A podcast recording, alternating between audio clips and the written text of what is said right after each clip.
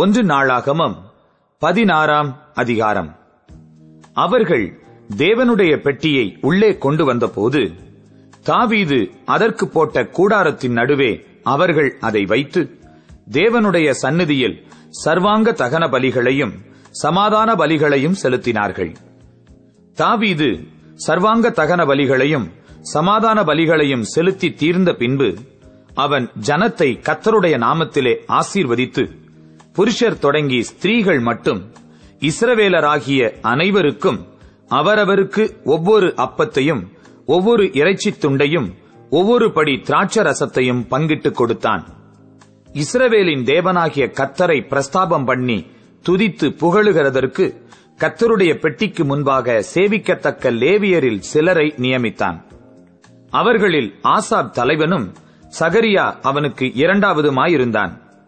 Jeiel Shemiramoth Jehiel Mattithiah Eliab Benaiah Obed Edom Jeiel என்பவர்கள் தம்புரு சுரமண்டலம் என்னும் கீதவாத்தியங்களை வாசிக்கவும் ஆசாப் கைத்தாளங்களை கொட்டவும் பெனாயா யாகாசியேல் என்னும் ஆசாரியர் எப்போதும் தேவனுடைய உடன்படிக்கை பெட்டிக்கு முன்பாக பூரிகைகளை ஊதவும் நியமிக்கப்பட்டார்கள்.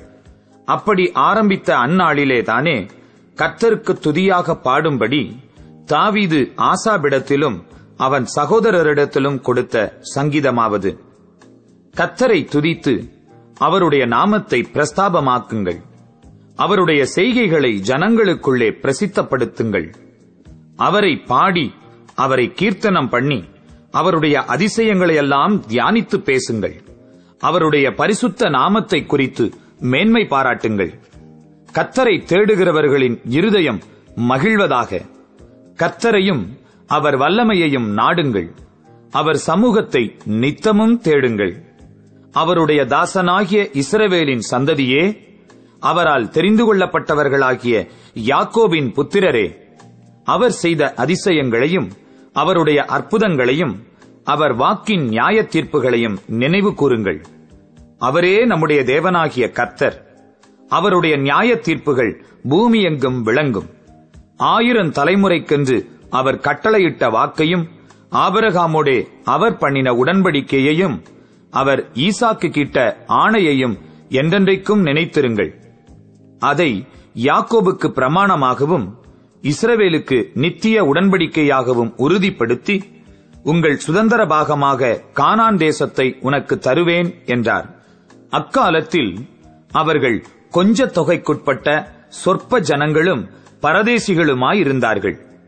அவர்கள் ஒரு ஜனத்தை விட்டு மறு ஜனத்தண்டைக்கும் ஒரு ராஜ்யத்தை விட்டு மறு தேசத்தார் அண்டைக்கும் போனார்கள்.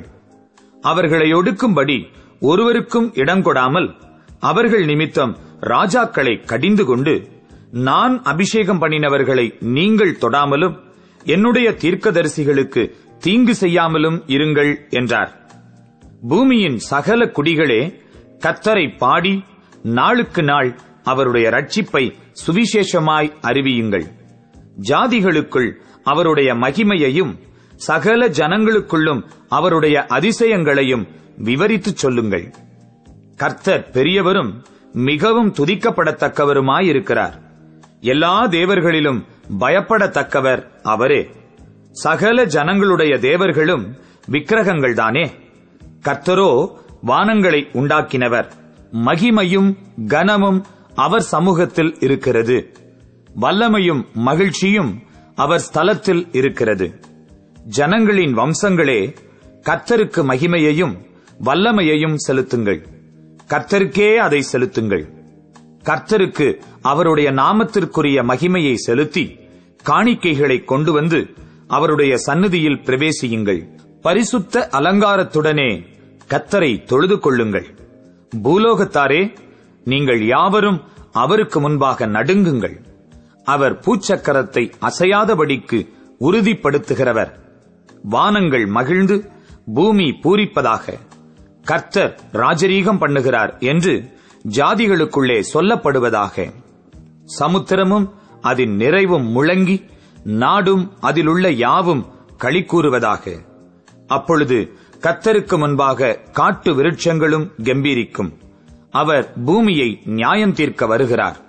கத்தரை துதியுங்கள். அவர் நல்லவர். அவர் கிருபை என்றும் உள்ளது எங்கள் ரட்சிப்பின் தேவனே நாங்கள் உமது பரிசுத்த நாமத்தை போற்றி உம்மை துதிக்கிறதினால் மேன்மை பாராட்டும்படிக்கு எங்களை ரட்சித்து எங்களை சேர்த்துக்கொண்டு ஜாதிகளுக்கு எங்களை நீங்களாக்கி அருளும் என்று சொல்லுங்கள். இஸ்ரவேலின் தேவனாகிய கர்த்தருக்கு சதா காலங்களிலும் ஸ்தோத்திரம் உண்டாவதாக. அதற்கு ஜனங்கள் எல்லாரும் ஆமேன் என்று சொல்லி கத்தரை துதித்தார்கள். பின்பு பெட்டிக்கு முன்பாக நித்தம் அன்றாடக முறையாய் சேவிக்கும்படி அவன் அங்கே கத்தருடைய உடன்படிக்கை பெட்டிக்கு முன்பாக ஆசாப்பையும் அவன் சகோதரரையும் ஓபேத் ஏதோமையும் அவர்களுடைய சகோதரராகிய அறுபத்தெட்டு பேரையும் வைத்து எதித்தூனின் குமாரனாகிய இந்த ஓபேத் ஏதோமையும் ஓசாவையும் வாசல் காக்கிறவர்களாக வைத்தான். கிபியோனிலுள்ள மேட்டின் மேல் இருக்கிற கத்தருடைய வாசஸ்தலத்திற்கு முன்பாக இருக்கிற சர்வாங்க தகன பலிபிடத்தின் மேல் சர்வாங்க தகனங்களை நித்தமும் அந்தி சந்தியில் கத்தர் இஸ்ரவேலுக்கு கற்பித்த நியாய பிரமாணத்தில் எழுதியிருக்கிறபடியெல்லாம் கத்தருக்கு செலுத்துவதற்காக அங்கே அவன் ஆசாரியனாகிய சாதோக்கையும் அவன் சகோதரராகிய ஆசாரியரையும் வைத்து இவர்களோடும் கூட ஏமானையும் எதித்தூனையும் பேர்பேராக குறித்து தெரிந்து கொள்ளப்பட்ட மற்ற சிலரையும் கத்தருடைய கிருபை என்றும் உள்ளது என்று அவரை துதிக்கவும் பூரிகைகளையும் கைத்தாளங்களையும் தேவனை பாடுகிறதற்குரிய கீத வாத்தியங்களையும் தொனிக்கச் செய்யவும் அவர்களுடன் ஏமானையும் எதித்தூனையும் வைத்து எதித்துனின் குமாரரை வாசல் காக்கிறவர்களாக கட்டளையிட்டான். பின்பு ஜனங்கள் எல்லாரும் அவரவர் தங்கள் வீட்டிற்கு போனார்கள். தாவீதும் தன் வீட்டாரை ஆசீர்வதிக்க திரும்பினான்.